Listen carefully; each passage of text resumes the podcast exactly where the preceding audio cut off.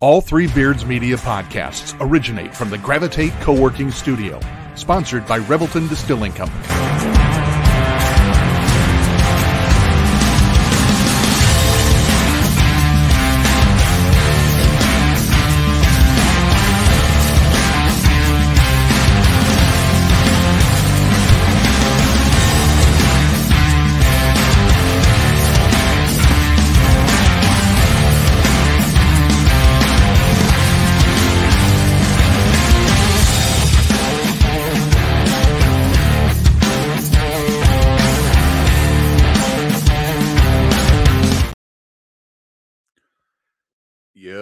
What's up, everybody? How are you guys tonight? This is False Starts. I'm your host, Chris Shipley, co host, Bill Blank. Billy, what's up, man? Not too much, dude. Um, just uh, having a, I'm doing a, some branding. Something I've never done before was worry about my brand.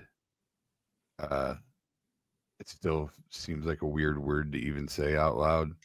Yeah, I saw you posted something but, on your Facebook that you're doing some different uh headshots now and you're gonna try to Yeah, you know, I told myself I I remember being out on the road when I was in my early twenties and I'd open for, you know, comics that had been around for a really long time.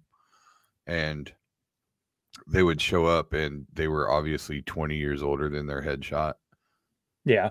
Uh or you know whatever promo they were using you know head, right. headshot headshot that traditional headshot isn't necessarily as important anymore as it used to be but just photo shoots whatever anyway sure. um so many people just they my headshots like the headshot that i send out for promo is like 15 years old so i i need to have something more up to date yeah i chose not to use that one in the opening I was going to steal it, but I chose not to use it. Oh, really? Just, to... didn't feel like it was a true representation of who you. Oh, who got, gotcha. Yeah, yeah, exactly. so, yeah. So but, these, um, well, and I'm redoing my website. Like my website was always just kind of a template. You know, I just never spent a lot of money on any of that right. stuff because I, um, I don't know. I've just always felt like if I just was as funny as I could possibly be, which I'm not. I could be better. I don't work as hard as I should necessarily, but anyway, you know, I just thought that would be enough. Yeah. And none of this stuff would matter. Well, I've got these projects coming up, which I'm not going to discuss publicly yet, but right. I want everything to be in place when sure when that stuff gets done so that you know I'm ready to hit the ground running, I guess, if it well, turns into that'll be exciting when it happens. Then we shall see. So we shall see. But yeah, things are uh things are are looking better in the comedy world, starting to work more. You know, it's uh it's just uh you know getting getting some more like better paying gigs here and there yeah. starting to come along you know it's just been kind of a slow process when you're not a famous guy and you didn't and I didn't, you know, hit it hard, hard. I was going through a bunch of shit. So, right. Um, you know, it's starting to come along better now. So I'm excited. Well, 2024 is going to be a pretty good year for both of us. I, I start a new job next week. So, uh, that is going to, I think, propel my career uh, in a lot better area. It's back in an industry that I'm familiar with. So, I'm super excited to get started with that. So, uh, are you um are you what what is it? What what's the industry? What property management. Change? So I I worked for uh I'd worked for a company called BH Management here in town. Right, I remember uh, that. Is, That's they're, that they're like the, the thing you got fired yeah. from, right? No, I quit that job. No, oh, I, I actually, yeah, I quit that job just because they had made some changes, and I, and I had been there eight years. I knew the job in and out, and I, I wanted to try something different. And then that just didn't work out the le- the last couple jobs, and this opportunity showed up that I can. Uh, it, will be a one man department, but I'll be able to make the department and make it grow. It'll be mine, and I'll be able to uh, eventually, you know, build something. And and I'm kind of excited about it. Start from the ground up. So yeah. So good for you. Good for you. Yeah. So all right, let's bring. You haven't uh, worked the last two weeks or what? No, I've been off since Friday. Although Friday I spent the entire day at the hospital with my mom, so oh, that's well, that story. Fun. So that yeah, I didn't have any fun with that. So right on. Uh, let's uh let's introduce our guests. Go ahead and do uh, your introductions, Bill, and we'll bring him in. Yeah, this is actually it's interesting. We were kind of talking about careers and everything for uh, because uh that's kind of what um why I wanted to bring our next guest on. You know, I when I had to when I was going through the COVID stuff and uh, you know the divorce every i like i was suffering kind of an identity crisis you know and yep you know i may never you know there was a time where i didn't know if i'd ever even do stand up again i was kind of mad at it you know and, and so sure. um you know and so our guest is someone who has you know and and lost the job got it back um and now has voluntarily done something different and um you know, is someone we identified all the time in the in the race here in Des Moines. So uh, everybody, please welcome Andrew Downs, our good What's pal. up, guys? How is it going? Heck yeah, Andrew? it's going well, man. Thanks, thank you guys for having me. I'm I'm excited to do this again. Yeah, yeah, it's, it's great to have you back. How on. often are you? How often are you getting a microphone in front of you these days? Not that often. Um, not as often as I used to. Not every day, that's for sure. Oh, right. I, I, still do um, podcasts for HawkeyeNation.com. Uh, and then I do um, some kind of freelance podcast uh, production work. Um, but outside of that, it's it's not very often. So it's it's kind of nice to put the old pants back on. What's the day, what is the day job what, are you wearing pants? That's that's the question. Are you wearing pants? I am. Yes, I have to wear pants every day now, unlike when I was in, in the radio. Um, yeah, no, I just started uh, the start of the year with a company in Johnston called AKC Marketing, and I'm doing uh, a few things for them, but mostly uh, like merchandise sales, and so you know, helping organizations and businesses and stand-up comedians with uh, you know, merchandise of a variety of of things. So hit me up if you want to work with me. Yeah. You know, I'm, How many, I'm uh, just kind of getting my feet wet in the, you know, it's like anything. The industry is a lot deeper than yeah. you would expect that from yeah. the outside. And, you know, I'm a month into a career that hopefully lasts a long time. And so there's, I'm still asking dumb questions. That's kind of the stage I'm at right now. It's not just t-shirts, it's coffee mugs too. It gets deep. Yeah, that's right. Yeah, uh, it does. Stress balls. Stress balls, yeah. especially like if you're a trucking company, you got little right. stress semis that you can squeeze. uh, you, I mean, you run the gamut of the stress balls. I mean, you, right? I mean, there's uh, you can get chocolate laptops made. Mm-hmm. I mean, trust me, I, I, I'm, I'm into this. I know exactly what. I bet. Doing. Yeah, absolutely. I would. Yeah. When we were yeah, at BH, we would order we would order promotional gifts and promotional stuff like that all the time for properties and things like that and giveaways. And so, yeah, I, I totally know you can get anything. I can't tell you how yeah. many koozies. I can't tell you how many koozies we ordered. It's wild. Like I said, you know, at first you think like, oh, it's apparel, and and then when you st- like again, like anything, I start to see the world now differently. I'm looking at you know the hats everybody's wearing and the clothes and like the logoed gear and oh, okay, like this is something like what do I actually use of this kind of you know stuff I've gotten over the years? What are the shirts that I still wear, even though it's got some other company's name on the front? Mm-hmm. Like, um, so yeah, it's it's been interesting. It's been fun. Uh, you know, after 15 years doing the same thing, it's uh really strange in a lot of ways, but but it's been good so far to kind of try something completely different.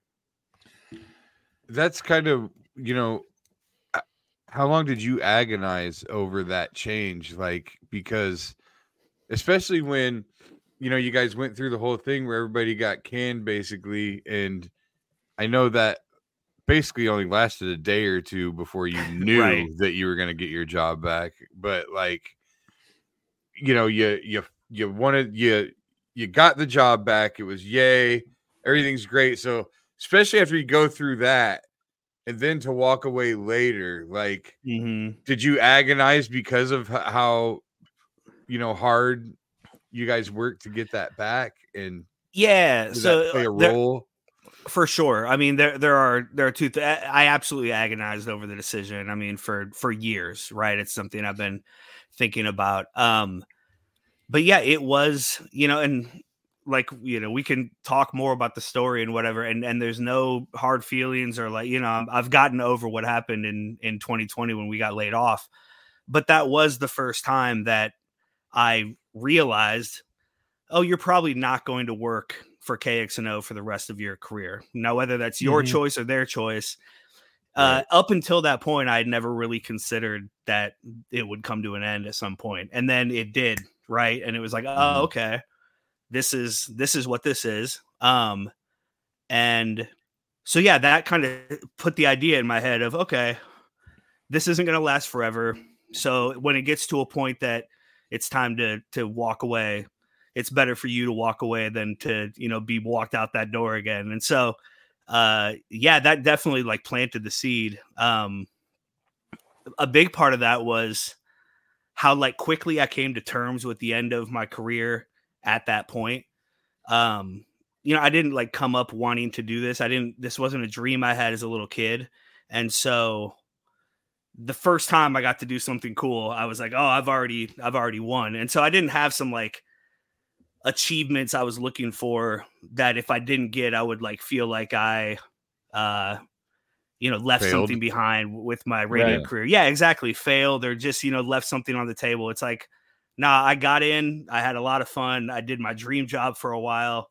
I met a bunch of cool people and had a bunch of cool experiences. And then I decided it was time to do something different. And so, um, to be able to be content with the end of my my radio career, or at least up until now, you know, never say never. Um, that was that was a huge thing. And again, I learned that in the, I mean, I, like you said, I was out of a job for like thirty hours. Yeah. But in those 30 hours, I had I had completely a lot of had a lot yeah. of had to go through your head. Well, and yeah, I, I was excited for what might come next. I you know saw this whole different life in front of me that I'd never even considered before, and so yeah, that made it a lot easier four years later to say, eh, it's time to to go live that life. How did you, you, go, go ahead, ahead, Chris? No, I was just gonna say, I think you, mm-hmm. I think you also realized in that time that as sad as it is, is that sometimes you're not as important to the to to this company or whatever as you thought you were right so at that point when it's time for you to decide to make a change you have to turn it you have to kind of realize it that same way like listen it's not personal i got to do what's best for me uh and well, I yeah because they'll drop now. you like a bag of fucking well, and they did and they did exactly you know? Yeah, but, but what what also made that hard is like the the people around me didn't drop me right, and the right, audience exactly. didn't drop us, yeah. and like so it's the absolutely the hardest part of making the decision I made to to leave KXNO was about the people. I mean, if it mm. wasn't for those people, I wouldn't have stayed as long as I did. That sure. the only thing that kept me there for the last couple of years, when I could kind of see the writing on the wall, um, was the people. And it was, I mean, that's it's the only thing I miss. I don't miss spouting opinions or like like I'm not watching the Iowa State game tonight. It doesn't matter. No, literally nobody's gonna ask me about it tomorrow. Uh, yeah, that's not how it was. you didn't care. Years, you didn't you care about I mean? Iowa yeah. State, anyways. But I had, but I felt like I had to at least be. You had to pay. Stuff, you right? had to and, know guys' name. You had, yeah, yeah, yeah. You had to be able to. But anyway, I'm getting off on a tangent. But um, but yeah, no, the the people were that that was everything. I mean, it was. Uh, and again, that's the that's the thing I miss. It's not being on the radio. It's not any of that stuff. It's hanging out with those people every day. Um, well, shit. Now I forgot what I was going to say because I let Chris go. But you are you, you watching the Iowa State game, Chris? I'm not because it's on the Longhorn Network. Ward knows exactly. right. Are you serious? Ward also, yeah. Ward also said, "Me with a hat and 80 no hat was plus 1900." Yeah, I. I'm, I'm trying. I'm trying the no hat thing on.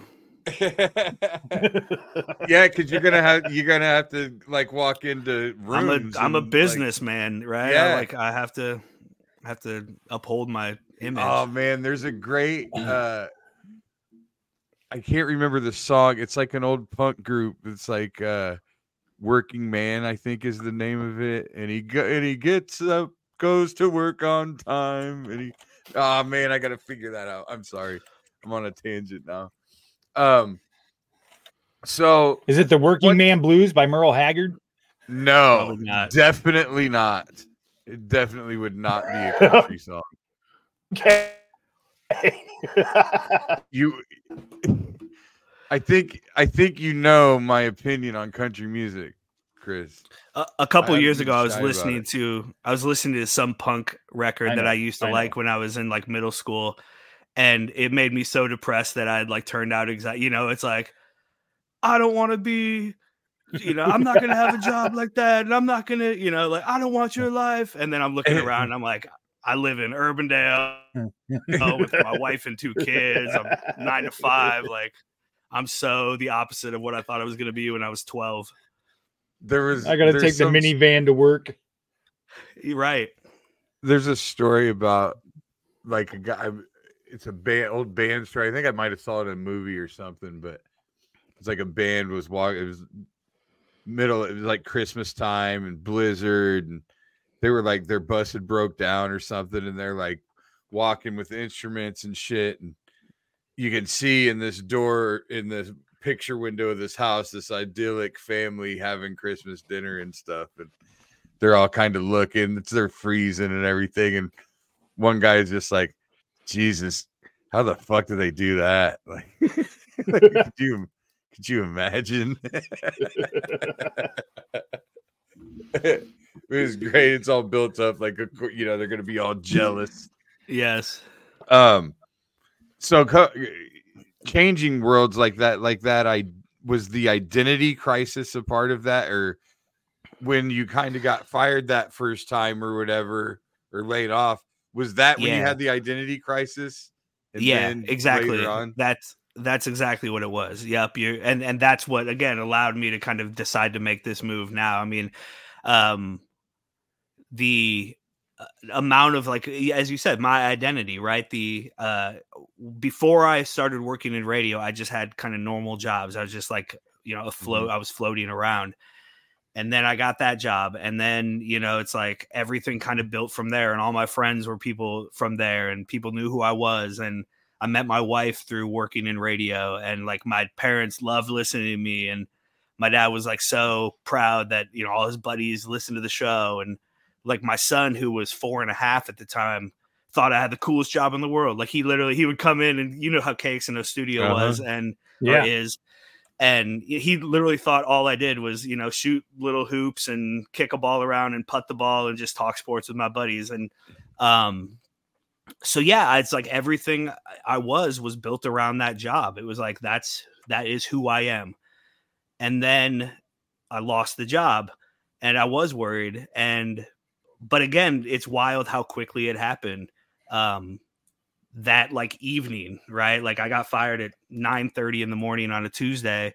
By 9 30 at night, I was fully secure that my friends still had my back and my parents were still proud of me and my kids still thought I was cool. And it was like, oh, that's just a job. Like that's not mm-hmm. and it's you know, it's a it was a cool job and it, you know, got me a lot of things I never thought I would have, but it was also it was just a job and it was like oh, okay and then honestly like i started treating it differently like you said chris earlier with the loyalty thing and again nothing personal to anybody right.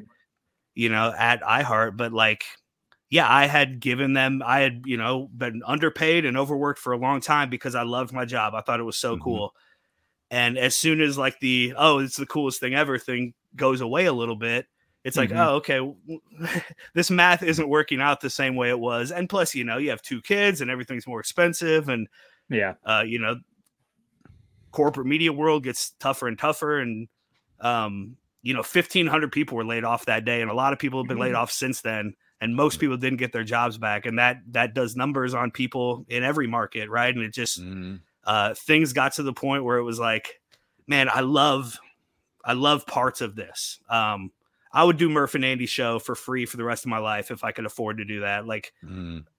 I, even if nobody listened, I would hang out with those dudes for two hours every day for the rest of my life. Right. Uh, but there was a lot more to that job that you know, again, became, and then yeah, I get the anxiety, and it's like, well, man, if this isn't even fun anymore, what the hell are yeah. you doing? Mm-hmm. Um, the whole thing was that you didn't wake up anxious, that you didn't stay up at night, that you like, you know, you were happy to go into work. And yeah, again, now you feel like days, you're on thin ice all the time. Yeah. Yeah. yeah. And, and again, a lot of parts of my job I absolutely loved, and I was truly happy to be there. And like most days were better than bad.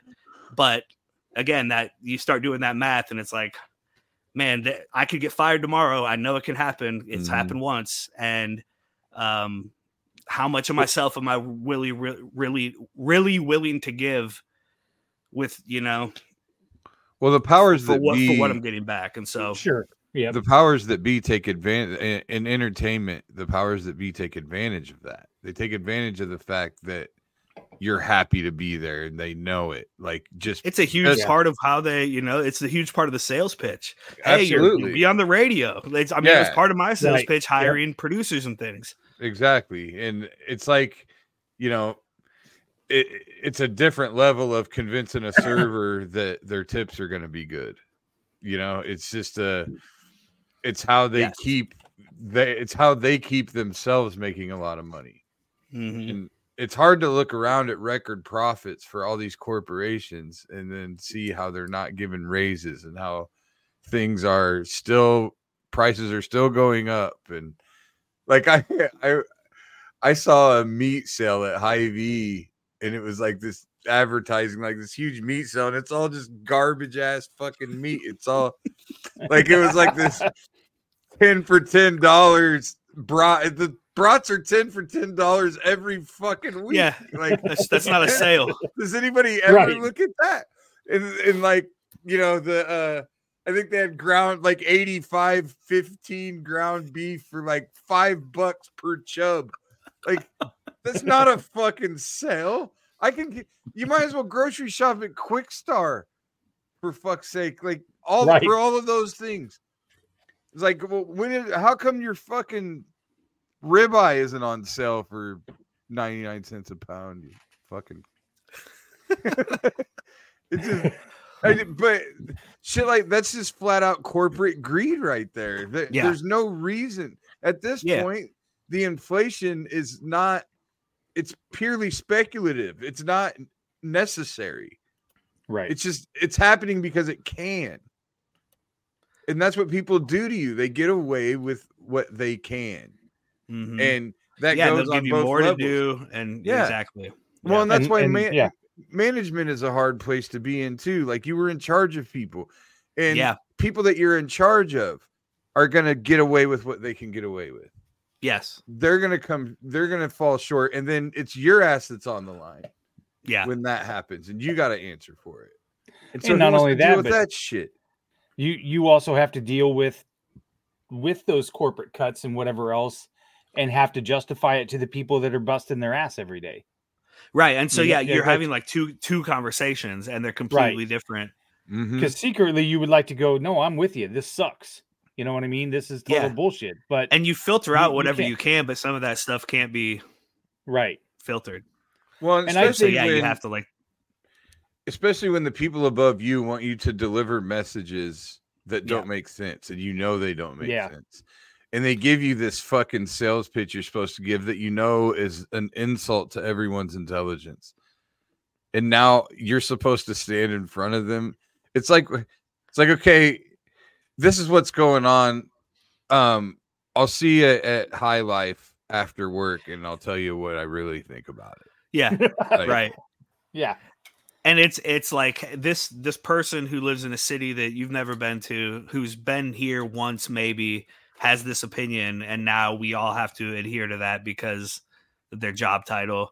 And it's yeah it's stuff like that. And you know doing things that are good for the you know national but not good for the market or like don't make sense within a local market. And um that i mean that is why we got let go in 2020 it's the a misunderstanding of what connects people to things like radio especially talk radio. Um it's that local thing. My my analogy is like Iowa and Iowa State could be undefeated, number one versus number two.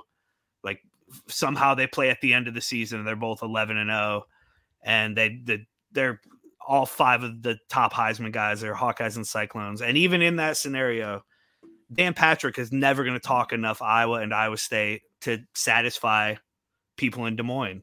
He's right. never going to be talking about the right. third string quarterback or the, you know what I mean? It's just, right. You're never going, and that's what people want. People yes. want deep dives. They want people who know what they're talking about. How annoying is it when you hear a podcast and the person talking about your team knows less about your team than you do. It's like, yes, why am I even listening to this? Like, insanely um, annoying. Yeah, hundred. And so that, like that, it's, it's why Three Beards Media is doing well. It's why other pod. I mean, it's this local, this hyper local thing, and corp conglomerate corporate media has trouble seeing that for the most part, and that's a shame yeah. because it makes things really hard at the local level, and it you know it kills off stations that shouldn't be killed off. E- ESPN well, is a classic example. They don't even halfway yeah. send people to a game anymore, and I can't tell you how many times. And and granted, I was the bigger school. I understand that it's it's in the Big Ten, but I can't tell you how many times I've watched an Iowa State game and they've referenced them as Iowa, and it's just it's just laziness, is what it is. Mm. It's yes. it's laziness, and and and even Cheryl Swoopes the other day with her commentary about Caitlin Clark. I mean, she was had absolutely no idea what she was talking about in regards to her career. So, and nobody checks it. Nobody no. checks that stuff. So, well, there's a part of me like Cheryl Swoopes is sitting there on a couch on Gilbert Arenas' podcast, and she's talking about she's like she's having like a casual conversation like as if microphones aren't there as if it's not recording. Right. Like she she didn't go in there prepared to talk about Caitlin Clark at all. It wasn't the point of being there you know what I mean like Caitlin Clark got brought up in a casual it's basically a casual conversation right so it gets brought up and now she is just going off the cuff of what she thinks because of a narrative that's been set by people like Kim Mulkey and different shit like that. And she hasn't, she of course didn't dig into that before going on there. So she just said what she thought and she was wrong. But everybody attacks her so hard that she just doubles down and just blocks people on Twitter. See, but that, that's that's the problem though. It's the doubling right. down. It's like right. you're right. You're 100 percent right. And like as somebody who's had a microphone in front of their face for like what seemed like casual conversations. I mean, yeah. you and I have done radio together where it yeah. really just seems like we're kind of hanging out, and it's like, oh, hope I didn't say yeah. anything there. Um, but when you get called on it, you have to be like, oh yeah, my bad. Yeah, and that's right. I mean, that's like, the strange thing. Like you know, because she doesn't. It's not like she has plausible deniability or anything. No, you know, no. like there's things. It's wild. There's things I've done that I'm ashamed of. That if it, that if I got to a, a point in my life where I was like famous enough that people gave a shit, and there were like, there wasn't anybody to really substantiate the claim, then I'd be like, I might, I might be like, yeah, uh, never happened. Fuck off you know. but if there was video evidence of it, that's the thing, right? So, oh, you know what? I'm sorry. You know, even though now maybe that's maybe there's something to respect about it. Like, hear me out on this. Maybe there's something to respect about it.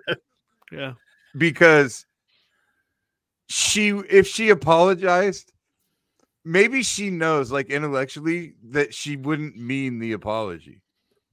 Like she would she wouldn't she actually is being a hater. She actually doesn't yeah. like Caitlin Clark. She's like, you know what? I don't care that I right. was wrong. The point yeah. was made. I don't fucking the point like is, is, yeah, yeah. yeah I don't, don't I think everybody I'm, loves mad. It, yeah, exactly. You know, for one reason or another. I'm mad she's gonna break this record. I'm gonna justify that in my head however I can. yeah, I, I was better than her. I think I was better than her. Is she thinks she was a better basketball player than Caitlin Clark, and she's upset that she didn't get as famous.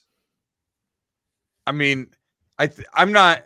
I think that that could be part of it. Yeah, I don't know 100%. because man, egos are crazy. I think you're like right. Like, I think she's a little bit jealous of the of the attention she has in college. Yes. And looks back and goes, the ability to make. imagine money. if I would have played now and what I would mm-hmm. have. And it's because so she won natties. She won right. and she's right. Could you imagine like, I mean, what yeah, it would be like she, if I played now? She yeah. was that famous even then. Like if she was yeah. able to be on if if Nike was able to sign her or Gatorade was able to sign her, they absolutely would have.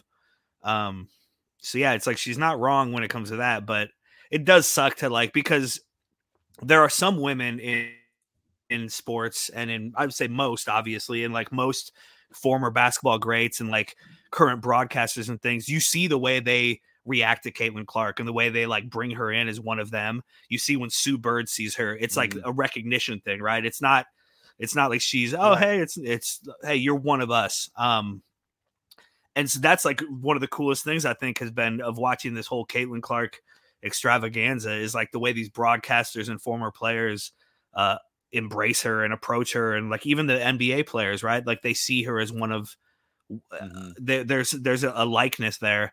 Um, and so it really sucks when like Dawn Staley and Sheryl Swoopes and I mean, screw Kim Mulkey. I don't care about her, but like yeah. the former, like the great players right. who like legitimately paved the way for people like Caitlin Clark, uh, to for them to like hate on her for any reason, just really, it just it sucks. It's a bad thing. I think that there are maybe some, uh, like racial undertones to it, where it's like, um, they feel like if you if you look and maybe racial is the wrong word maybe more of like a a hip hop versus country almost type thing like where maybe they feel like Caitlin Clark because I I've watched her plenty at this point and I love how if somebody's in her kitchen she's throwing a forearm at him like she's all mm-hmm. that stuff that that guys do and they get mm-hmm. everybody says like you know th- that's aggressive he's everybody loves it right you know and now maybe they feel like because she's a white girl she gets away with that behavior whereas someone like angel reese if she throws a forearm at somebody on the court they're coming at her a lot harder than Caitlin Clark because she's this all American white girl and they want to present her in this image and they don't think it's fair that other girls don't get that same um, treatment. I and they think and they may feel that that's that race is the reason for that. I think you might be spot on because last year when Caitlin Clark did the whole thing in front of her face, it was cool. Everybody thought it was cool. Angel Reese did it and she was a thug and taunting. Right. Well, but it was different. Angel Reese was literally following her around the court doing this right in her face. yeah. Whereas Caitlin Clark was looking at her strength coach as she came out for a timeout and just went like that. Like no, Angel yeah, I, I had to, it, Angel yeah. literally followed her, did it like seven times. Like I was watching, like okay. She it was like yeah. she had to make sure she saw her. She wanted to make right. sure she looked at her. You know, that's that was a little more excessive and totally kicking somebody while they were down. Like the game. I do think over, though, like you know, it, it, would it would be naive to act like there was not some racial element to to all of this, as there mm. with most things or a lot of things like this. Mm-hmm. I mean, mm-hmm. I, I agree completely, and I mean how valid that is. It's not really my place to say, uh, but you know, it, clearly it's a thing. Um, I feel like so, I would. I just feel like I look at it from like an economic point of view. Like if this were if I were in high school right now and Caitlin Clark was in high school and she was at Dowling and I'm at North and my team won the state championship, but Caitlin Clark's getting all the attention. Uh, my team is mostly minorities. Caitlin Clark's team is all white. My team is all poor kids. Caitlin Clark's team is all rich kids. I feel like I would be saying the same exact shit. That's maybe, and that's why I think that's there. I don't know. like I'm, I'm trying not to just yeah. throw Sheryl Swoopes under the bus. Like, right. I'm trying to have some understanding of why she's saying, like, she's not the only one. There's no. There's right. been several other people talk, and they don't. It's just like everything else. They don't talk about these things in the. They don't say the words they really want to say. They know better right. than that. But there's undertones. And I see the undertones on both ends. I mean, yeah, just like you said, yeah. Chris, when you know, when Angel Reese acted like Angel Reese in any given situation. It was disgusting. It was. I'm Right. glad that my kids have somebody else better to look up to. Right. You know, and and you could see the undertones in those statements. It was like you Yeah. could almost hear them saying the N word in the in the comment, right. even though they didn't type it. Right. Like you And could the- hear it the in their time- brain rattling around as they were typing. Mhm. And and to Caitlin's credit, the whole time she was like, I didn't have any problem with it. I mean, why shouldn't we be able to talk trash and and and do the same stuff that men do? She had zero issue with it.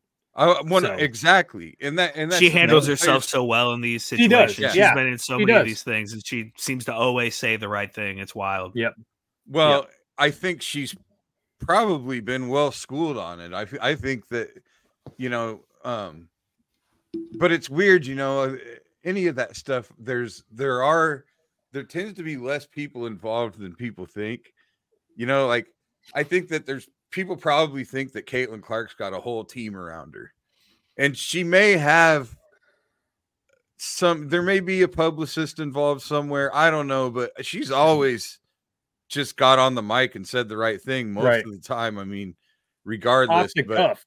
yeah, so I can't imagine that she's coached to exactly Yeah. what she has to say. Well, I like mean, I was when I was uh uh at the Funny Bone with Willie during Christmas week, her shooting coach was in the audience.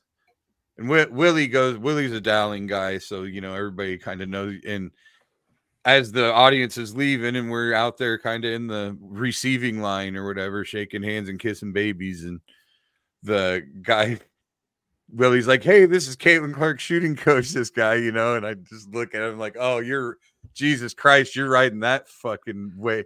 You got the easiest job in the fucking world. Talk about stealing money. Jesus Christ, It's like Caitlin Clark Tiger- shooting coach, really? Yeah, like Tiger, Tiger, swing Tiger's coach. Swing off. coach. Get the fuck out of here. How dare you tell Tiger Woods how to swing a golf club? Like Hey, that, Tiger, that Tiger, shit you- kills me, dude. your back your backswing is a little off. Let me show you how to do it. yeah, yeah. Like Hold on, let me this? move my seven majors out of the way. Here's the thing: we got to call that something different because you're not. They're not. Yeah. They should be like uh like uh number one observer or something like that. Right. Because they, because what they really do is just watch video Right. and they go, Like, "Oh, Oh yeah, do that again. you missed this shot because your big toe pointed left instead of right. Every time your big toe points right, you make it. So work on pointing that big toe right every shot. Because hundred percent.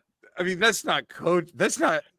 That's not teaching. To me, coaching is teaching. That's that's like analytics. You just Yeah. you just found the flaw in in in the data is all you did. hundred So, percent. all right, let's take a break. Uh, we'll take a quick break, and then when we come back, Andrew, I kind of want to touch on uh, some of the stuff we talked about before uh, about how you identify sometimes too much with your job. So let's uh, let's get a, a break here from Revelton and from Gravitate Co-working, and then we'll be right back with Andrew Downs. Why take the best corn in the world and make it into fuel when you could make it into whiskey? That's the question that launched Revelton, Iowa's most visible and fastest growing distillery. Owners Rob and Christy Taylor embrace the grain to glass philosophy, sourcing ingredients locally and overseeing on premises production and bottling at their facility in Osceola. One sip, and you'll agree that Revelton's handcrafted whiskeys, gins, and vodkas are the best you've ever tasted. And with the launch of their rye whiskey, made with 100% Iowa grown rye and corn, and their new bourbon coming soon, there's more Revelton to love than ever. Iowa's own Revelton Distillery. ReveltonDistillery.com. The great thing about working from home is working from home. The worst thing is working from home, especially for face to face collaborations with customers and coworkers. And let's face it, coffee shop meetings are neither private nor professional. So skip the trip to Starbs and investigate Gravitate Co-working Space. For more than 10 years, Gravitate has provided large and small office and conference spaces perfect for hosting meetings, workshops, or other events, as well as private phone booths for confidential conversations. Plus, all spaces include secure fiber internet, free coffee, and access to a kitchenette, All you need is your laptop. Gravitate does the rest. And renting space at Gravitate is surprisingly affordable. An hour of office space costs about the same as venti caramel macchiatos and breakfast sandwiches for two. Daily and monthly rates are also available with no long term commitment. Learn more at gravitatecoworking.com. That's gravitatecoworking.com. All right, and we're back. Thank you so much to Revelton and to Gravitate Co-working uh, and their sponsorship and support of us. Is that wait a minute? Was it is Gravitate the company you were working for? No, it is not. Oh, no. I say that would have been fucking weird. Yeah, that would have been awkward. So like, like, when the like when the presidential candidates drop out of the race after the caucus, but they paid for the ads through the month. right. uh, or they were talking shit about him, and then two days later they're standing. They the endorse him, but the ads are still running. Telling them how much they love right. him. Yeah. Tim Scott. I, am going to go ahead and endorse Donald Trump. I'm dropping out. Uh, Donald Trump's going to kill all of us. Right. Exactly. By Ron DeSantis, or whatever. So Andrew, we were talking before, uh, uh bantering a little bit about about job and and, and basically identifying as your job. And I mentioned a little bit, and I, I I've mentioned on this podcast before that when I got let go in January of last year, that really put me into a tailspin as far as just my overall confidence and to the point where there were times this year that I was pretty low and just I would sit at my desk and just cry because I just felt like I didn't I didn't know where I belonged and I didn't know what I was doing. And it mm. really shattered my confidence. And it, it's a sad thing when I look around and see the family that I have and and and the friends that I have, but I'm so focused on what my job defined me as.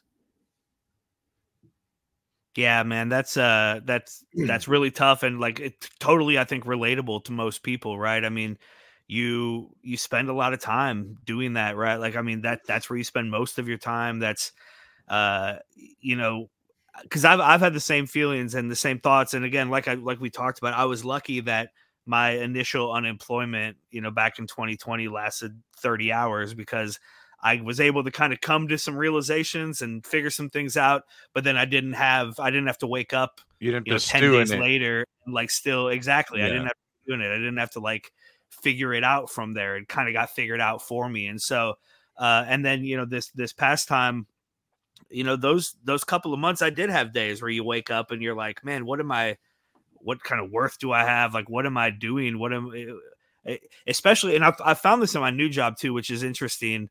Um, a thing that I kind of didn't recognize in radio, uh, that I now kind of miss is this daily sense of accomplishment where, you start the day and you don't have a radio show put together at all. You may have some ideas and you know some things something happened last night so you kind of know where you're going to go. But then throughout, you know, a handful of hours you and in this case, you know, Murph and Andy and I would put put a show together and then from 1 to 3 we would do this show.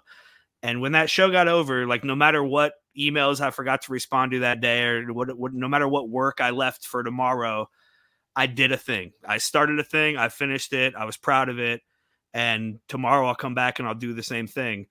And so then when that just goes away, and all of a sudden you have days where like you're like, what did I actually accomplish today?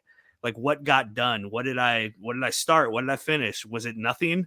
Uh if that's nothing, man, like what is that? And again, so I had wired my brain to this kind of daily hit of dopamine of doing that show and i'm finding like oh that's it's kind of a struggle to find those little wins find little things in my day now where it's like okay i maybe this thing isn't done and maybe it's not perfect and you know whatever but i i did this thing i, I have this kind of uh you know daily goal this task and so um again like just all of this stuff that we can say that we're fully fulfilled by our friends and our family and, and hopefully we mostly are but like you said you can look around and be like man i have everything i could have ever wanted that's like real and still feel like i'm worthless on some level because whatever the case may be with you know if you're unemployed or whatever that is and so um that's really tough man and it's completely i think relatable to anybody who's been out of a job for any length of time, or even probably been in a job that they hate, that it's that's a dead end job that they don't feel like is going anywhere,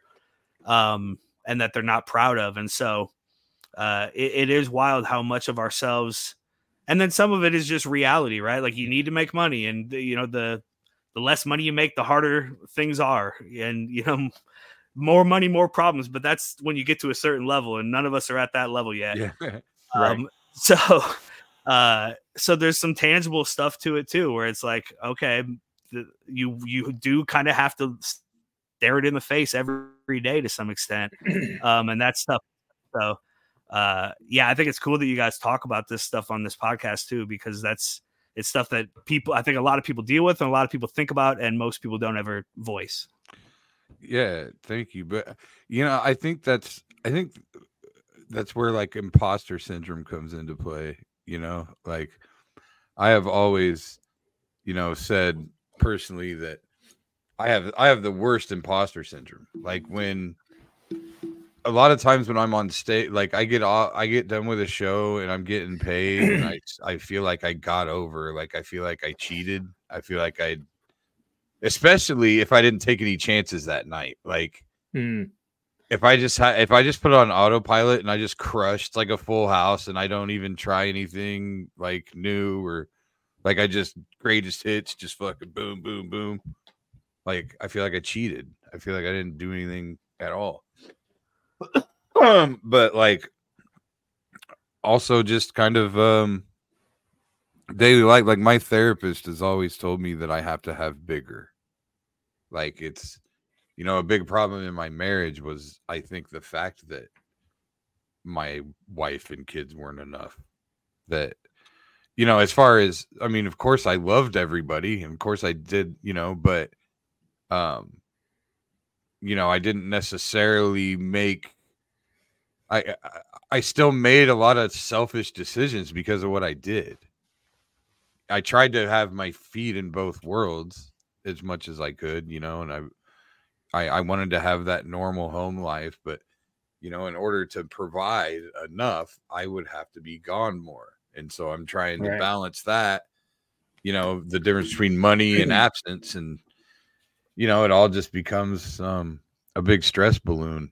And, uh, you know, now I'm doing stand up more on my own terms which now I don't feel that pressure to work and get invited back to the club. I just do what I want now. I do the gigs that I want. I take the chances. I mean, I opened up my I opened up one of my sets this past weekend. I just said, um, do you ever want I was like, you ever wonder if you're the reason somebody killed themselves?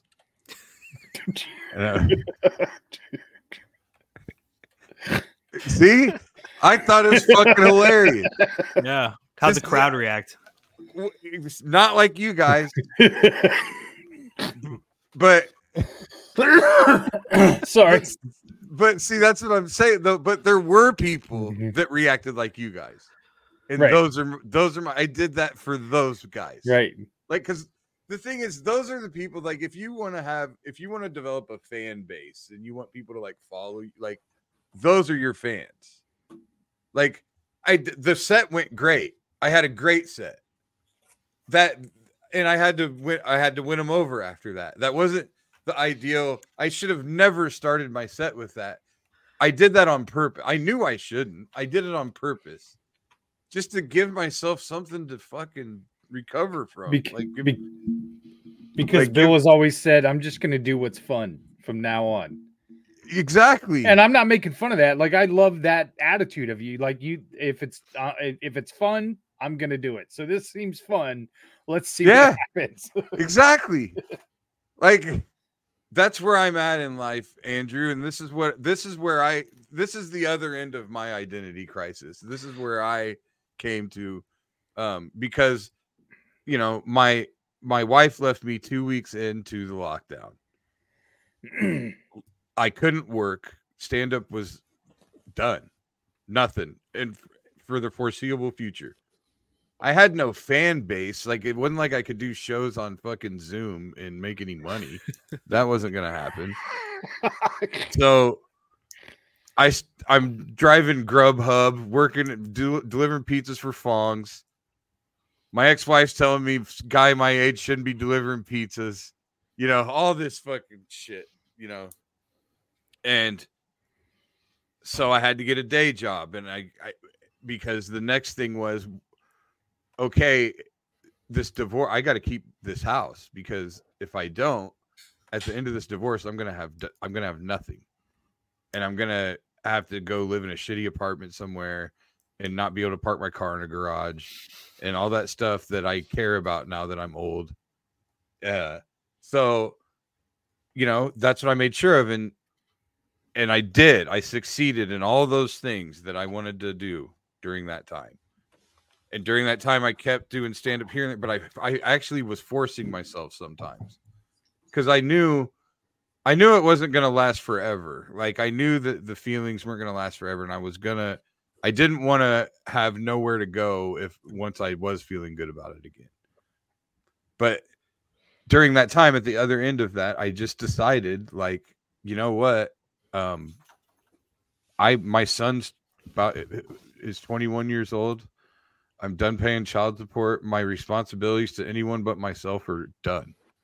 So I'm 45 years old. Hmm. The rest of my life, if it's not fun, I'm not doing it. I don't give a shit I, I, don't give a shit I who it. it bothers. Like, I don't care if it's selfish. Like, I don't give a shit if it's fucking Christmas morning at my parents' house. If it doesn't seem fun, fuck it. I'm not going. I'm just not doing it anymore. Because here's the thing if it's not going to be fun, it's their fault. like, You're going to have fun either yeah, way. Right. Yeah. Like, I don't want to be around them then. Like, you know what I mean? Like, it's just it, like I'm just not I I just don't fucking care anymore. I, if it's not fun, I'm not doing it. I just don't see the point. I mean, I'm obviously going to do things for money, but like outside right. of that, you know, there's it is wild though to to hear you say that like um like just doing a good set isn't enough. Like you would think from the outside, from somebody who's never done stand up yeah. but has watched it my entire life and thought about it and now listen to podcasts about it, like you would think that oh, going up and nailing like having a set full of greatest hits that could just kill on autopilot seems to be like, hey, isn't that right? Isn't that the goal? But it's no, you're like beyond that where it's okay, I need to start in a hole and can I dig myself out? I have half an hour to win these people over who I just pissed off. Like that's the fun part for you. That's the game. And if it ends up that you can't win them back, that's more fun at least than just you know crushing on stuff that you didn't have to try very hard. Yeah, Everybody well, wants to party with Bill Drew. Everybody some, wants to party. at some point, you should too. It's fun. You should. It's fun. the thing is, like, I, all of those greatest hits at some point were a risk. They just aren't anymore. Right. Yeah. You know, like there's the dopamine from taking the risk. Um, but not necessarily like trying anything new in front of an audience for the first time is always a risk, no matter what. So that part of it's fine. It's it's when you think of something and um like so I guess what I'm saying is the it's not like the the greatest hits didn't come about without risk. Right. But if and it is it is a goal for somebody starting out that to be able to have that autopilot to go to or whatever and that is a that's a that's a tool in my tool belt but you know it's kind of like if you're a construction worker like you're a contractor and somebody hires you to do the most basic job and you do the job and it's great, but you didn't you you could have made it look so much cooler, but they didn't want yeah. to, you know. Right. Well, and I think there's something about wanting to have a challenge and some fulfillment. I that was the reason why I I took the job that I that I took now. I I yeah. sat in that interview and I and I told him I said I want to go to a job and feel like for me, I didn't say it to him, but for me, if I'm leaving my home and leaving my family and whatever else, then I need to make it worth it. It's not necessarily about the money. It's about whether or not I go into work every day and feel like I've accomplished something, to your yeah. point, Andrew, or I've or I've challenged myself Mm-hmm. I could I have stayed at this job that I was at and just made the money that I was making and it'd be super easy every day. Yeah, but at that point, I it's kind of like you, Bill. I'm just on this. I'm I, okay. I'm going to pull out the greatest hits, and yeah. what fun is that? That's not any fun. Well, and, and your peers, boring. your peers don't respect that. Right. That, that's the other growing. part of this, and and you know, I know it's not the best thing to say when it comes to mental health and this and that to worry about what other people think and blah blah blah blah. But everybody wants to be respected in their business by their peers, right? And to say you don't is just a lie. Um, and other comics, other comics know like some of the best stories you'll yeah. hear is like somebody coming off stage and and like you want to do impress like I remember I was opening for Greg Giraldo. I had a week opening for Greg Giraldo, and I was so pumped about it. Like, oh my god, I wanted Greg Giraldo to like me so badly. And I had great sets. I was crushing the whole week. But at the end of the week, I get off stage and I see him making fun of one of my bits in the green room. Like as I'm walking into the green room. And then he sees me and turns, oh hey, acted like, you know. Right. And that was just like soul crushing. Right. But it was like, oh shit, I gotta be better to earn the respect of a guy like Greg Giraldo. Crushing isn't good enough. Like, I gotta be better than that. And yeah, and like better than that mean.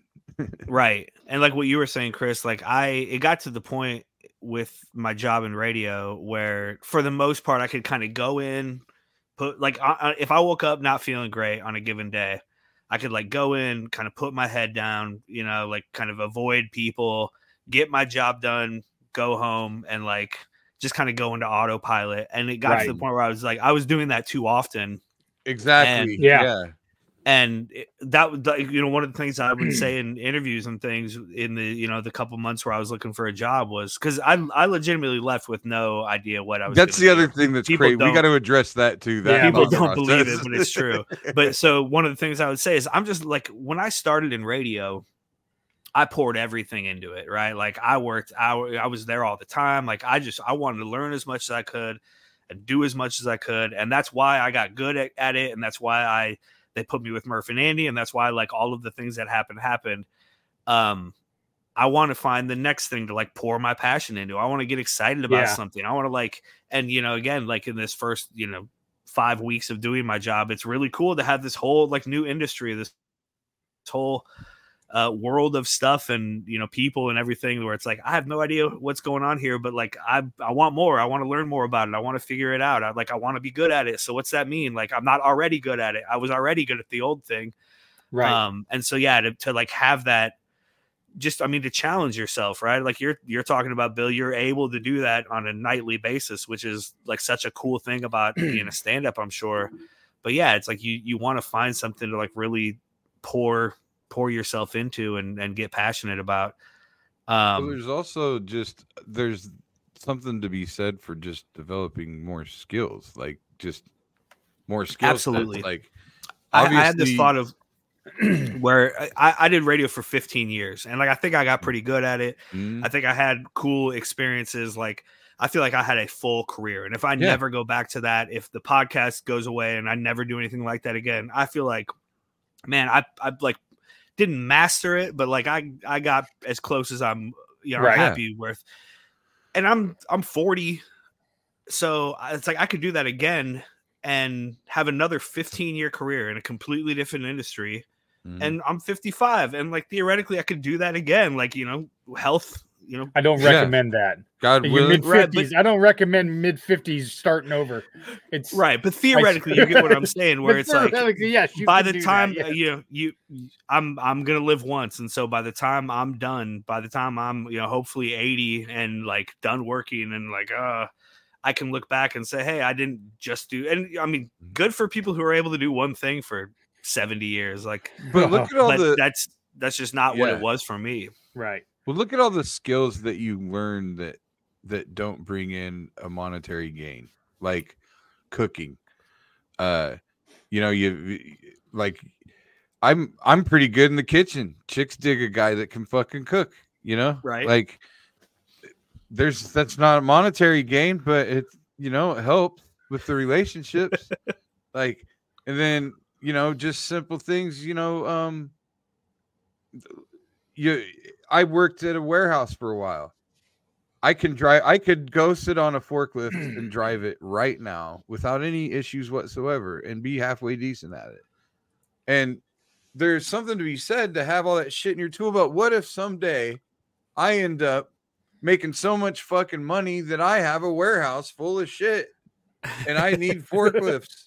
yeah. Right. Like, and I can, I can jump on that motherfucker and drive it, and I don't got to call an employee of mine to come and, you know, get something that I was about to knock over or whatever. I mean, just you name it. So why not why not learn more skills that also bring you monetary gain? Right. Yes. You know, and then I mean, I'm I'm that's another thing about where I'm at in my life is I'm like multiple streams of income guy now. Like I'm about to start a catering business with a friend. I'm doing the day job thing at least I don't know for at least another year probably. Um got another major i got a major stand-up project coming up i'm doing all this rebranding shit right now like you know i'm i've got a lot on my plate but it's all gonna hopefully bring different streams of income and then all of a sudden i have the freedom to make my own right. schedule yeah i don't have to be because my biggest thing is i hate the idea i hate the only thing that like this day job is not bad i i I like it. It's fine. And I make good money. But I have to, I'm obligated to be there every day at seven o'clock. Right. Or, you know what I mean? Like, that's what I don't, that's what I don't want to deal with. I want to go to bed yeah. when I want, wake up when I want, and, and do everything at my own pace. Makes sense. Drew kind of relates with that because he's he can retire now 21 years of military service, just now trying to figure out what I want to be when I grow up. He's 38, can put 21 more in somewhere else.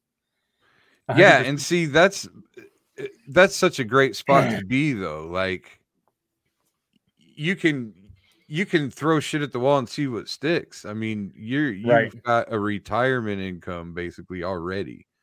I mean, I got a I got a buddy that basically worked like Blackwater shit, like overseas security stuff. Uh during the the two the Afghanistan war. He was in Iraq, he was in Afghanistan. At no point he was in the Navy before, but at no point was he there with the military. He was working like secure independent security agency shit and put away a shit ton of money. Um, and when you're doing that stuff, you don't spend any money. That's the thing. It all just right. comes back into your bank account. And he retired at like I don't think he's worked since he was 35 and he just travels the world. He's like in Nepal right now, fucking diving. Crazy. Just it's yeah, it's insane. So there you go, Drew. Get a get a camper. get an RV. let's uh don't get too pissed off about anything. We don't want any domestic terrorism. That's right. Let's let's pivot back to what we wanted what you wanted to ask Andrew so you make the decision at some point you're like okay i got to move on mm-hmm. what why why not look for a job first and then have somewhere to go as opposed to what you did because i can well number one i can't imagine the conversation with judy went very well when you first said hey i'm going to quit this stable job and I don't have anything else laying. Well, up. number one, he didn't have to do that because it wasn't stable. We already discovered that it's not stable. right. That's so true. you had right. that fucking trump true. card at least. that's but true. I gotta think. I gotta think, and you don't have to tell us this on the air or whatever. Something had to have happened either that day, the day before. Something broke the camel's back to where you're like, "Fuck it, I'm out." Not really. No, like there, there, there wasn't like an inciting moment. There, and again, it's, it's you gave like notice, way, right? You I did, yeah, uh, yeah. Uh, two yeah. months almost, yeah, two months. And I offered to stay another month because there was some other shakeups going on in management, and I, I just wanted to help the transition as much as I gotcha. could. I, I love KXNO, and I love all those people, and I like, I wanted to succeed, and I wanted it to be in a good spot. I certainly didn't want uh, to like leave them in a lurch or anything. And so uh, I did realize though, like it's kind of like having kids, where it's like if you wait for the perfect time, it'll never come. There was never going to be a good time sure. during football season. is a good isn't a good time, but then it's hey, March Madness is right around the corner, yeah. and then you know it's like hey, I mean, there's just always it's a it's a wheel, right? So there's always something. So, um, yeah, there were a few things. So I won't say I never applied for another job while I was working at at iHeart, right? Mm-hmm. Like, Fair. but I just okay. wasn't. I just wasn't like out there about it, right? I I didn't really right. tell anybody. I would tell my wife, and and I'll say that the the conversation with Judy was the easiest conversation I had because she saw it every day on me, and she saw the difference right. between me as things got harder. And you know what I mean? Like she saw the yep. anxiety, she dealt with it more than anybody. And so when I told her, Hey, I think this is what I need to do, she said, I agree completely and I have your back and we'll figure it out and, you know, do what you need to do. Um, must the conversation nice. with yeah right. What a trooper. it's, it's amazing. Uh, the conversation i had with everybody else was God, what happens when you marry right? the right woman? That's fucking insane. Exactly. Um and so it's pretty awesome. Yeah no absolutely. And so um so yeah, it, it it was something I'd been thinking about for a while. Mm-hmm. There were jobs I, I, would kind of I you know I put myself on like lists where it would like send me, but it was all like national podcasting jobs, and there were some where like right. I I legit put a resume together and like a you know like I thought like man if I could somehow get through the thousand resumes they have for this job, if they would take a look at me, I would kill this job. Like there was a job with the Athletic doing podcasting stuff where I was like I would crush this. Yeah. Um but it, those those things are so hard. It's like you never even get d- does your right. stuff even get looked at, right? Mm-hmm. Um, so I'd been kind of you know for a year or so, I'd been kind of just throwing things like that. Every couple of months, I'd see one that was interesting, and I'd throw a resume out there and never hear anything back. And the kind of hope was right that okay, I'll land some big job with Spotify, and mm-hmm. it'll make sense why I want to leave, and nobody will ask any questions, and I'll say, oh, he's yeah, just yeah, going to the yeah. next thing, and you know, I won't have to have these conversations. I won't have to have this conversation with myself, right? And like face this, and because I didn't want, I don't, I didn't want to leave. I mean, the last, even the last day, um, I didn't want to stop doing that job. But again, it, it, there was a point where it became like, man, is this almost selfish for me to do a job that takes this much of my time and energy and anxiety and everything, it returns this little, and it's just because I, I kind of like it. Like I like the guys. It's fun for right. me um, at some point I have bigger responsibilities than that. And so, um, so anyway, I, I, hmm. over, it was like towards the end of the summer, it like really kind of crystallized for me. And I was like, okay, not only is this something that needs to happen, it's something that needs to happen soon. Because, uh, you know, again, for like a year or so, I was like, well, you know, if something, you know, I'm going to hit yeah. one of these jobs at some point and I'll just move on and, and that'll be that. But then it was like, okay, I can't wait for that to happen. It's time to to to go. And I didn't know I was going to do it the day I did it. I have a, you know, I, I was in my boss's office all the time and we had like a Monday morning one on one first thing in the morning. And over that last weekend, it had really, like, again, really solidified for me. And I I didn't go into his office expecting to resign, and he started to talk about like the future and next summer and like really looking forward. And I had made up my mind that I wasn't going to be there next summer, and it just felt so inauthentic to have that conversation that I just said I was sure. like, "Hey man, I got to stop you. Hmm. Um, you know, I'm I'm going to leave." And then that's kind of when it was like, "Hey, I don't have a timeline for this. I don't have anything else lined up. I don't you know, I, I want to finish this the right way. I want to do it, you know, with my head held high. I want to make sure everybody's in a good spot when it happens. I want to make sure everybody knows that it's my decision and that, you know, like I'm not going to go on the air and MF for everybody so you don't have to pull me off the air. I'm not going to steal a computer so you don't have to walk me to the door. Like, and thankfully this time they had enough trust in me to, to believe me, right? And to, to sure. utilize my expertise and knowledge and, and, tr- you know, try to set up whoever came in next uh, as well as possible. Because again, I listen to KXNO every day. I did before I worked there. I will mm-hmm. after I work there. Right? Like I want those shows to do well. Um, and I I love those people. And so anyway, uh, there was a day, and I don't I don't remember if this was before. I think it must have been just before, or maybe just after I had like let and like two people knew at this point. Um, it was it was during Murph and Andy, and I was you know it was some segment where I wasn't really involved, and I was on Indeed.com like scrolling jobs, and I I like stopped and like it was one of those moments where you like take a step back, and I was like I'm not paying attention to like the thing I should be paying attention right. to, the thing I care about because I'm doing this, and it just felt like it just felt wrong, right? It was like, I, I don't like this at all. And so it was like, you know what? I'm certainly not going to do it while I'm doing my other job. And then I kind of had the realization of if I just find the next job, it's going to feel like I'm just grabbing onto a boat because I'm I'm yeah. jumping off of this one, right? Like I'm just yeah. grabbing a life raft and I'm not going to really know what options are out there for me unless I can be just completely public about being hireable, right? Like the one of the things that happened when we got laid off was in those people 30 hours I jobs. didn't have a job. Yeah, right. people were offering yeah. me jobs and you know, it was like, yeah. hey, you ever want to sell cars or you ever want to do this yeah. or you ever want to do this? And again, it was so short that I didn't really have time to process any of that, right. but it was exciting. It was like, hey, there, again, there's a whole other world out there, and who knows what skills I have that I haven't even touched yet or developed, and who knows what you know things that'll will really like light me up and you know make me happy and be fun to me um and well, so logically too logically too it comes down to like if you spend as much time on almost anything else as you do at radio you'll make double the money right yeah. 100% I, I'll, I'll tell you this i i had several kind of job you know interviews and conversations and like things that that went further down the line than just an initial like hey you know if you ever yeah. need anything let me know yeah I had I had four or five, you know, kind of opportunities that I was feeling out or, you know, whatever. And none of them was less money. yeah. that was for yeah. sure. was like I was getting a raise no matter what happened. Yeah, yeah. Um, right.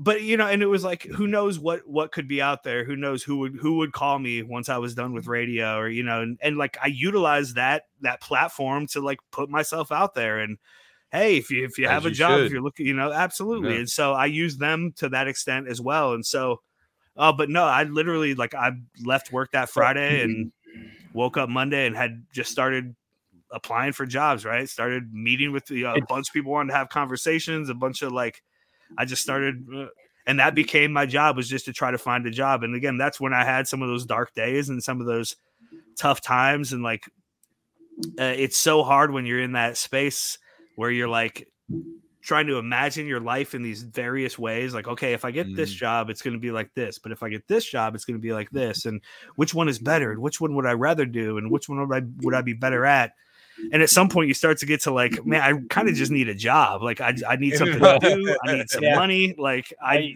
maybe, in maybe all I of those scenarios in all of those scenarios you're playing in your head is your house in like various states of disarray like absolutely like this job, yeah. like this job, you picture yourself coming home and Judy's dressed like June Cleaver and she comes outside. yeah. Oh, and puts her heel up and gives you a kiss. Exactly. Like, well, this job, this job would be more fun, but then you come home and she's like Peg Bundy, you fucking cigarette. exactly exactly. I i feel like though a little bit when you quit a job like that and you don't have one a to your to, to, to judy's credit she she was supportive and whatever and and my wife said the same thing when i wasn't happy. She's like listen if it means you take a job that's fifteen thousand dollars less but you're not coming home and you're not sad all the time or whatever right. i'll take it you know but it's I can't remember what movie it was, but he this guy told a story about how uh like Columbus sailed over and then he burned the ships to motivate them to figure out how to get back home and to make them more motivated to go back home. And it's kind of the same thing. Okay, well, now I've got to find something instead of just playing around here for the last six or seven months, diddling around and not making a decision and whatever else. Yeah, yeah not to be that guy, but it was it was Cortez. I, I studied Latin right. American yes. history at Iowa, yes. so I, should at least know that. I knew it was somebody. Yeah, Columbus, Andrew actually Cortez, same Andrew guy. actually enjoyed yeah. Hamilton. A- Andrew listens to the Hamilton soundtrack on. Purpose. That's an absolutely terrible movie. Don't even get me started on that. I, I, I sat down I and watched Hamilton. that, and I had to text my daughter. I was like, "Do they sing through this whole fucking thing?" Dude, that was another yeah. part. That was another. She's like, "Yeah." I was like, "This is absolutely terrible. I'm not watching this." There's another problem in my in my marriage was I fell asleep during intermission, or like I kind of slept through the whole second half of it. It was so fucking bad. Drew wants to like, know if I you just, ever. Go if ahead. It's not if, if, musicals aren't funny, they're terrible to me. Like mm. it, has got to be funny. Like and most Book of, of Mormon. Uh, yeah, Book right. of Mormon is insanely fucking hilarious. I love and it. anything Mel Brooks did, but other than yes. that, yeah. yeah. if it's not yeah. funny, it's really bad to me. I um, want to know if you ever considered his recommendations on the East Coast.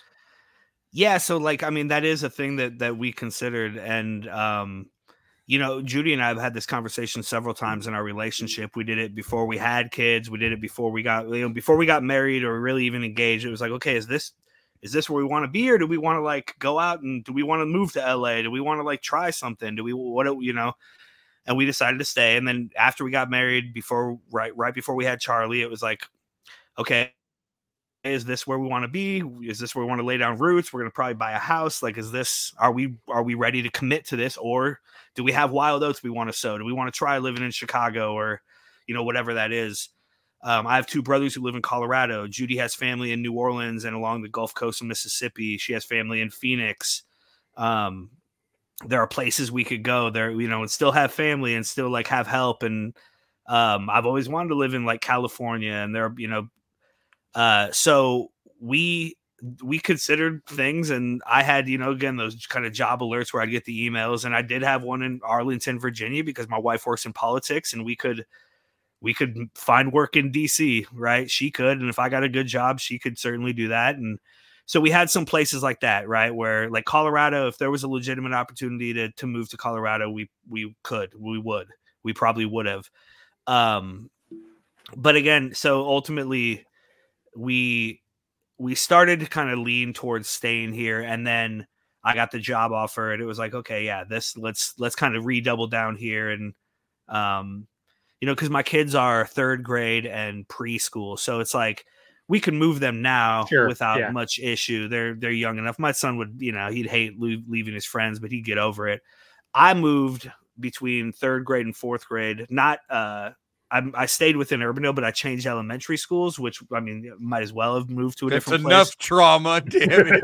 well, and then and then we moved to hmm. Wisconsin after my freshman year of high school. So like I I I'm glad that that happened to me ultimately because it taught me a lot and it broadened my horizons and yeah. some of my favorite people are people I met there and like uh, it's cool now. I live back in Urbandale, and I'm like reconnecting with a lot of people I grew up with through youth sports, and you know our kids go to school together, and like that's really really cool. Um, so I'm glad I ultimately had that experience, but it's hard to move to a different state when you're 15 years old and like just getting to the point where you mm-hmm. you know you start to think you know what's cool and uh, mm-hmm. you know but th- again, there's an excitement to that too. Just like everything, yeah. I got to be the new kid. I got to reinvent myself completely. None of those people had any baggage with me at all.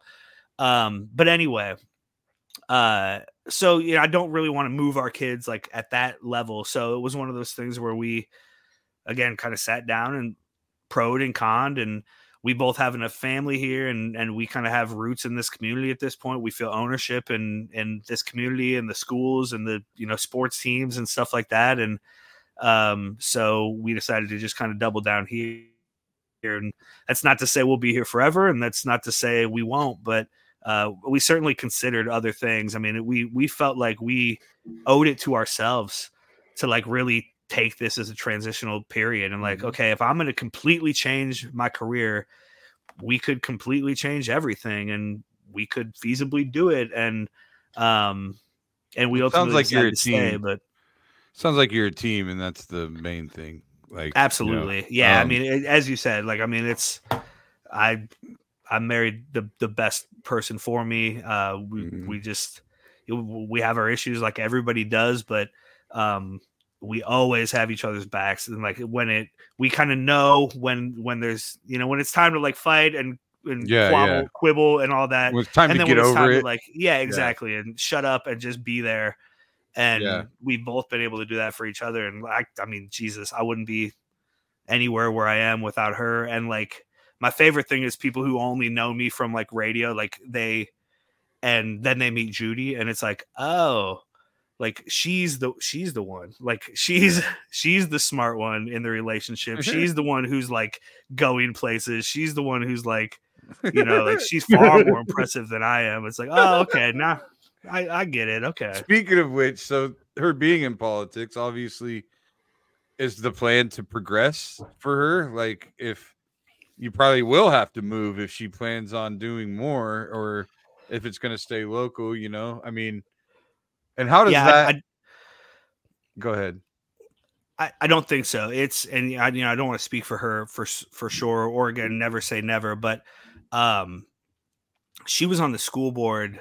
Mm-hmm. She got elected in 2017 and then again in 2019, and so you know she went from where it was the least politicized office you could possibly hold. And, no you know, like se- several hundred voters, right? Right. I mean, like the the first time she got elected, election day wasn't even on the same day as the rest of the elections, and so yeah. the whole thing was just making people aware that there was an election happening. And it went from that to like like eight to ten. Yeah. yeah. and then it went from that to like the most political office you could hold and like the most right. vitriolic meetings and like legitimately getting death threats to our house and and it's not you know it's not death threats and it's not people who hate you from afar or on twitter it's your neighbors it's your kids friends parents right it's right it's what, like hyper which, local. which was this what was this office this was when she was on school board. School board. Oh, yeah, because I, the, the the school yeah. stuff during COVID became so toxic. Oh, I got and you. Yeah. No matter so no matter what they nothing to a whole bu- okay. Yeah, it went. It went. Meant, I mean, it, it went. You, it was always. A, it went to a different office. Go ahead. No, it was always an extremely important role. It still is. Like obviously, well, right? And and super undervalued. Yes. Uh, and uh, I mean, it's volunteer. The amount of hours they have to put in. It's it's asking a lot. But when you feel like you're doing something important, you're able to kind of make that sacrifice, right? Mm-hmm. And when it felt like that. And I mean, it, and it felt like that through most of the pandemic, but then it just got to a silly point where no matter what they did, you got hate from one side or the right. other. And it was from mm-hmm. both sides. I mean, they would go one way and they'd be hated from this side and go the other way and they'd be hated from that side. And these are just regular people trying to do its best. Yeah. In a time that you know, nobody knew what the hell was nobody, going yeah, on. Exactly. Nobody and nobody knew with people's kids and right, like I mean, we know how hot button of a topic education right. is and schools and all of that. And so it just it really like soured things on a lot of levels. It just it made it so it just really kind of slapped you in the face of like, mm-hmm. oh, um so what is she doing in politics now? So right now she's she's uh transitioning out of politics. Oh, gotcha. yeah. yes. Well, see, that's so, I wonder because But I also think that's one of those that's like an industry that you stay in for a short amount of yeah. time, right? Like right. that it yeah. burns you out. Well, like I've like I've again talking about the fun thing.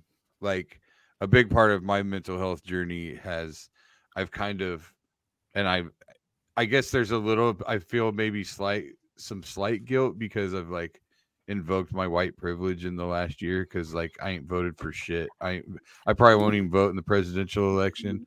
Like I've I've cared about it for so long and it's caused me so many arguments and stress and just so now I'm just gonna make fun of everything. I probably won't even fucking vote and I don't care anymore because it's not fun. So I don't even want to deal with it and I realized that I probably have a luxury by being able to say that or do that, but it's just politics being what it is. I hate the two party system. I always have. It's very cut and dry to me. Like it's so obvious uh, that neither one of them wants to come together to do anything. It's just a constant reality show that's an episode of Survivor about blocking the other team, whatever you can do to block the other team constantly, and it just it's disgusting. Like and like I I just said, um, my new thing right now is I say that uh, well because if you watch the commercials and stuff, basically each side tries to convince you that we're all going to die if you vote for the other side. Right. Some, somehow, some way, we're all going to die if that happens, and it's like, well, here's the here's the joke I've been doing is Democrats Democrats think that Republicans are just a bunch of racist, homophobic warmongers, and um, Republicans think Democrats are just a bunch of gay black women. uh,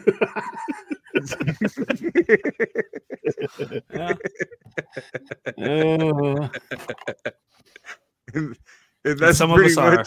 that's pretty much what it is. Some of us are. Like honestly though, it, it's it's I can't I it stresses me out too much. Like it's not good for my mental health to pay attention yeah. anymore. But like, you're but you're exactly right. Like that's your and it's not just white privilege, right? It's straight male privilege. It's like yeah, it's it's and uh, you know all three of us. It's like our rights aren't the ones that are being legislated against. Exactly, right and, and like, I fucking hate that I don't that I'm like not it's like I'm taking time off. It's like ah, I'll care next year, right? Maybe, but yeah, exactly. I've just, um, I, have just, no, you I'm can completely understand the the, exha- the exhaustion. That's exactly the word. It's yeah, it's in a bad place. All of it is, and it's. And I know there's people out there going, "Well, it must be nice to be able to just get exhausted and be done with it." You know? Yes, I know, I know, but fuck, be like, better, Bill. I'm right. I I just I can't deal with. I don't want the shit, all the shit in my life anymore. Like, just, just call me before the, the, election. I'll tell you who to vote for. That's right. Oh yeah, yeah perfect. Yeah, yeah, So I just go in. I wonder who that'll be. D. I just check the D. yeah, I wonder who that'll be. Right. Full Democratic ticket. Click. Yeah, that's pretty Period. easy. That's pretty there easy to predict. But well, I you know, but honestly though, I do think I do think that people that are one hundred percent one way or the other are batshit crazy. I think that yeah, everything resides in the middle somewhere, and the problem yes, is yep. we can't get there. We can never get middle uh, ground because neither side will. Uh, it's just a bunch of cock blocking. Neither side wants you to get there, Bill. If they don't well, have anything to argue about, uh, right.